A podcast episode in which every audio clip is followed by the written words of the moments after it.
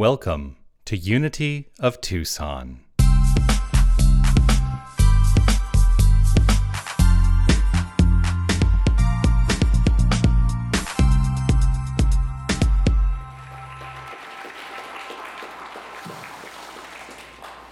And now I should tell you the artist who wrote that song because I didn't tell you before. I I started singing the song. I thought I didn't say who that was. Uh, his name is Martin Kerr. And uh, yeah, he's a lovely, lovely man. His, his, uh, his, his background is Baha'i, but he sings at a lot of the New Thought churches in Canada, and deeply grateful for his presence in the world and who he shows up as. And I, that song, just the whole song, just reminding us all that each and every one of us are genius. We are genius. We are all genius. And we should never, ever negate the fact that that is the core of our beingness. So I wanted to start today in my message by asking this question. Actually, several questions. I often start by asking several questions. Rhetorical questions, yes. Although, if I ever ask for a question that I want a response to, I'll usually let you know. but the response for this, I just see what comes up in your mind as these questions are presented. What is the authentic creative genius in you? Just check in with yourself. What is the authentic creative genius in you? Do you recognize that you are genius? Can you recognize that you are genius? Is that part of your paradigm, your consideration, your mental construct? To accept the fact that you are inherently genius. And you don't have to be a member of Mensa to claim your genius status. Although I did take the test that I, t- I took the practice test for Mensa this week. I don't know why, I just felt like, hey, I'm, no, this is something that looks like it could be fun to do. It was hard. it's, it, yeah, right? Yeah, yeah. There's a great, I don't know if any of you are familiar with TED Talks. There's a great TED Talk. It, it's, gosh, it's got to be 15, 15 years old now. Uh, the author Elizabeth Gilbert, who wrote Eat, Pray, Love, um, she, she gave this talk about uncovering your authentic genius as a TED talk once. And, you know, one of the things that she was very clear to define is to say, genius actually is not something we are, which is surprising to people. Right? Because she works with this, within this paradigm that genius is the creative energy of the universe.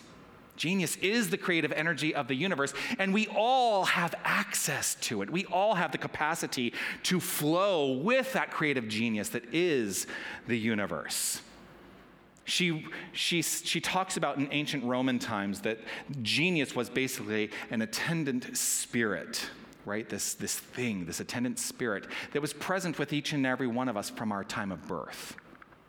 And that to the degree that we are actually listening to genius, which is, you know, if we put it into new thought terms, it's allowing, a, uh, it is allowing ourselves to tap into intuition, that life actually gets easier. So, do you recognize that you are, have, can be, are tapped into genius? That's really what today is mostly going to be about. Do you recognize that for yourself? Or do you say, oh, no, that's not me? I can't possibly be, I can't possibly put myself up and honor myself as the magnificent genius that I am, because then people will think ill of me because I am puffing my chest out and being boastful and prideful. Let that go. Let it go. It is not serving you. It is not serving you. You know, in childhood, in childhood, we tap into our genius pretty easily. And we are socialized to let that go. But in childhood, oh, the genius that is who and what we are, and the genius that we have attendant with us from birth, is letting itself be known through joy and through play. When do we decide to get rid of all that in our lives? You know, we are socialized into a construct that says we must go out and make a living and we must be very businesslike and serious all the time. Anyone ever have that experience? Every, anyone ever? Like, you know, when I was, um, before becoming a minister, I was primarily a uh, theater professional mostly an actor, but I did other things. I produced, I directed, I did design work as well. And the shows that I always preferred to work on were the ones which tapped into a sense of playfulness. You know, as serious as a Tennessee Williams play can be, there can be a sense of playfulness behind the experience and actually creates a much more uh, vivid experience in theater. So finding that playfulness within all of it is genius. Um, there's a play that I that is a favorite of mine. I, I guarantee you, uh, all but maybe th- two, two or three of you in the room will have ever heard of this play. It's a play called Yo Ho Ho, A Pirate's Christmas. And the reason I bring that up is because it is, a, it is geared towards families, it's geared towards young audiences. And it was one of my favorite shows ever to do in my life because, well, partially because I got to be this crazy pirate captain. Arr, I get to play the pirate captain all the time. And um, the, the, the premise of the show is that these pirates, through a navigational error, found themselves at the North Pole. And they didn't know what to make of it. So they decide, hey, look, there's all these toys and games and things. There's lots of uh, there's lots of things of value here. We're going to steal all of those. So of course they're threatening Christmas, um, and and the, the, the, the character that saves the day is a young six year old elf named Eve. Christmas Eve, get it? I did that show every holiday for about eight years running. Um, and always grateful to do it. But I loved doing it because literally I got to throw all my own seriousness out the window every single performance. And we did like nine shows a week. did a lot of shows. And, you know, I would get to swing on ropes and, you know, sing and dance and, and a sword fight with Santa Claus and everything. It was a lot of fun. But just tapping into that sense of play. When was the last time that you actually tapped into that kind of sense of joyful playfulness? That's just as important to our spiritual practice than meditation. Just as important. That's tapping into our genius. Jean Houston, you know who Jean Houston is, yes? He's a philosopher and uh, uh, glorious, glorious light in this world. She, she wrote this The core of each human being, that is the core of each and every one of us, the core of each human being is the original creative genius of the universe. We are, therefore, lensing of God, the lensing of God stuff on earth. What does that mean? The lensing of God stuff. There is an infinite creative power, an infinite creative presence, an infinite creative energy. We're going to call that genius today. And as we set our intentions into motion through our mind, through our conscious use of this energy, we actually lens, which is to say, we focus that into the expression and experience of our lives. But we should never we should never negate the fact that we are part of this infinite wholeness. That's why this philosophy, this organization is called unity. It's inclusive of all that is. That's the core of our being. It's not something to possess. Because sometimes I think what happens is if we think we can possess genius, it ends up possessing us. It ends up being something that we become subject to, some idea, rather than living the allness freely and playfully. Ralph Waldo Emerson, brilliant. You know who Ralph, so Jean Houston, Ralph Waldo Emerson, and Yo Ho Ho, a Pirate's Christmas. It's an important day. Emerson said this, wrote this I am ashamed to think how easily we capitulate to badges and names. to large societies and dead institutions. That's letting go of your genius. When you capitulate to the effects of the world and think that they somehow have power over you. You are the one creating your experience. Each and every one of us is the one creating our experience. And to understand that and to live that is genius. This week on my weekly video, the Midday Mindful Moment on Facebook, just as a side note, I'm going to be out of the country starting Wednesday, so there will not be a Midday Mindful Moment Wednesday through the following Wednesday. And I'll tell you what's happening at service next week because now, now everybody's going, Well, are you going to be here at Sunday? No, I'm not. I'll tell you about that later. This week on my Midday Mindful Moment, I brought up this notion, thank you to Anita for sending me a text message when I was late coming online. She just said nudge. N U D G E. And I thought, oh, that's a perfect, perfect uh, message. So that video was about nudge that day. But it fits in perfectly here today. Nudge.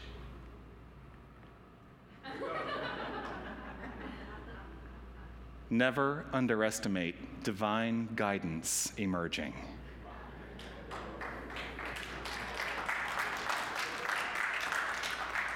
I cannot take credit for that. I did not coin this acronym. Uh, that was, this is an acronym that was, that was uh, coined by my mentor in ministry, Dr. James Mellon. However, I've changed it for today. Never underestimate divine genius emerging, because at all times, divine genius is emerging by means of each and every one of us, whether we want it to or not. The question becomes are we choosing to direct that genius into the expression and experience of our lives, or are we just going to let it go willy nilly and see what happens, see what comes up? Because it may be good, it may be what we call bad. But let's choose to direct it and focus it. Yeah, because as we do that, life just gets better. So stop thinking of genius as something you don't have or that you can have. Step into the truth that genius is who you are. But we are very quick to quell it all, right? Yes. That's all learned behavior. It's just learned behavior. Society tells us, advertising tells us, our parents tell us, our teachers tell us, everything tells us squash it down. Let, it, let that idea go. How do we release the grip of this consciousness that we have, many of us have taken on that, that, that, that, that quells the genius? Well, that is to the title of today's talk Enlighten Up. Enlighten Up. How do we enlighten up? You know, obviously it's a play on words. Lighten up really is what I'm, you know, to lighten up. Just let it, let's lighten up. Well, to enlighten up, we do have to lighten up for one. We have to stop with this idea that everything has to be serious all the time. We can, we can be serious about spiritual practice and allow it to be fun at the same time. Part of my whole ministry is to have high energy, entertaining Sundays because if church isn't fun, then what's the point? Not everybody resonates with that, and I'm okay with that. But I just want to have a good time. I want to have a good time. Because as Thomas Troward says, the one thing that is most important in life is joy. That is absolutely allowing the God essence and energy that is who and what we are to be fully expressed no matter what. Joy is what it's all about. If there is one purpose in life, it is joy to live life in joy, as joy, with joy. Amen. so, the message really today to enlighten up is to encourage this. Find ways this week to engage yourself in play as a spiritual practice and don't beat yourself up for it. Because Because here's what happens like, ah, I'm going to engage in play, but I should be really working on that document that was due at work. But no, I'm going to engage in play. No, I got to do, nope. Engage in play. Find time to play this week. Find time to live from joy, with joy. I mean, how often, how often do you let go of the things that you have to do to engage with the things that you want to do? I know I have a real hard, actually, Laura will tell you. Laura is also the president of our board. And she will tell you that it's been a bit of a butting heads with me in particular to not work so darn hard all the time. I am what they call a workaholic. I let go of play and I work. But I'm here to say we've got to engage in more play more frequently all the time. So, how do we do this? How do we engage in play without feeling guilty? Well, first of all, decide that play is just as important, if not more important, than the work you need to do. Absolutely, yes, you got to do that. Today, to enlighten up, which of course is lightening up in an enlightening way, I'm calling on all of us to find more playtime. Now, I was in California last week. Remember, remember last Sunday I said I just I just flew in and boy my arms tired. No, I flew I flew in last Saturday when the storm was happening and they got delayed and everything and we were several hours late for landing and I was exhausted last Sunday. It's because we were flying in from my having gone to California to do uh, to officiate a wedding. Well, it was a wedding party of eight. We were all staying in the same cabin up in um, Fort Bragg, California, on the northern, uh, uh, heading towards the northern coast. And it was kind of an open air loft idea. The night before the wedding, I decided that as the minister, I should really get some good rest. So I went up to my loft and I went to bed and I said, Enjoy the evening. But what I didn't know is how much they were going to enjoy the evening. At about midnight, you know the game catchphrase? It's a little electronic device. It's like password but there, you, there's a countdown clock, and so it's really exciting, it gets very tense. And as you hit the button, a word will come up, and you have to describe it to your partner, and they have to guess what the word is, but there are certain rules. You can't use what, any part of the word. You can't say, it starts with T. you can't use that. It starts with T and rhymes with honey, which I don't know what word that would be. It's just what came up, over, uh, came up in my mind. but the reason that I'm telling you this is because they started this game at midnight. And it's like we're all in the same room because it's a loft style cabin. and so I'm trying to sleep, and they get so rambunctious and they're screaming and yelling, and I'm just sitting there stewing. I'm like, I can't believe that. Mm, I'm, I'm trying to sleep here, and they're not letting me sleep. And so, you know, I was not engaged in a consciousness of play at that moment. and I let it get to me and I let it get to me, and I let it get to me. At about 4 o'clock, they finally wound the game down, 4 a.m. And I was finally able to close my eyes and get some sleep. But I'll tell you what, the next morning I made sure they all knew how upset I was, that they were all playing. But I had a change of heart. I had a change of mind through that experience that day. As the day wore on, I thought to myself, why am I berating them for doing one of the things I teach, which is to enjoy life? Irrespective, I mean, you know, there are other ways that I could have dealt with my sleep needs, but I could just as easily have stepped into that experience of play. And in retrospect, I wish I had. I really do wish I had. Yeah, I would have been up till four o'clock in the morning. I could have still gotten my beauty sleep because the wedding the next day was at 5:30 p.m.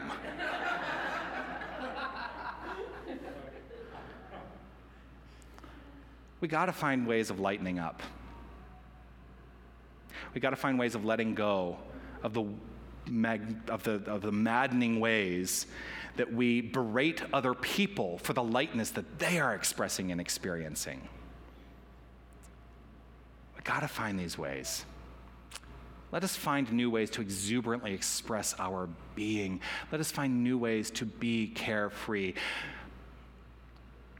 I'm going to invite us all to this week be really on the lookout for the ways in which we quell that or diminish the playful side by telling people, oh, I can't engage in that because I'm busy. Or I can't engage in that, it would be irresponsible. Or here's a real play killer. Oh, I can't do that, that's silly. if you hear yourself saying that in any way this week, rethink that. It's the whole point of new thought, to create a new thought, to rethink, to come up with a new idea. Dare to be silly.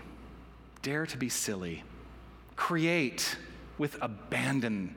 Laugh out loud and laugh often. And lightening up is a path to full genius expression.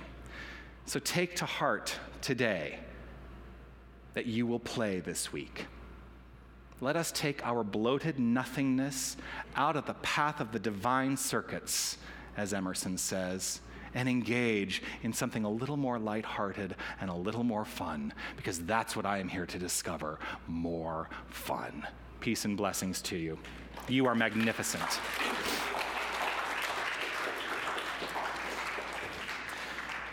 I bet you can't guess what the homework is this week. trying to keep it simple. Find a new way to lighten up, find a new way to enlighten up, find ways of engaging in play in some way, eh, in some way, or in a new way. If you're somebody who normally engages in play, find a new way to engage in play. That's the homework this week.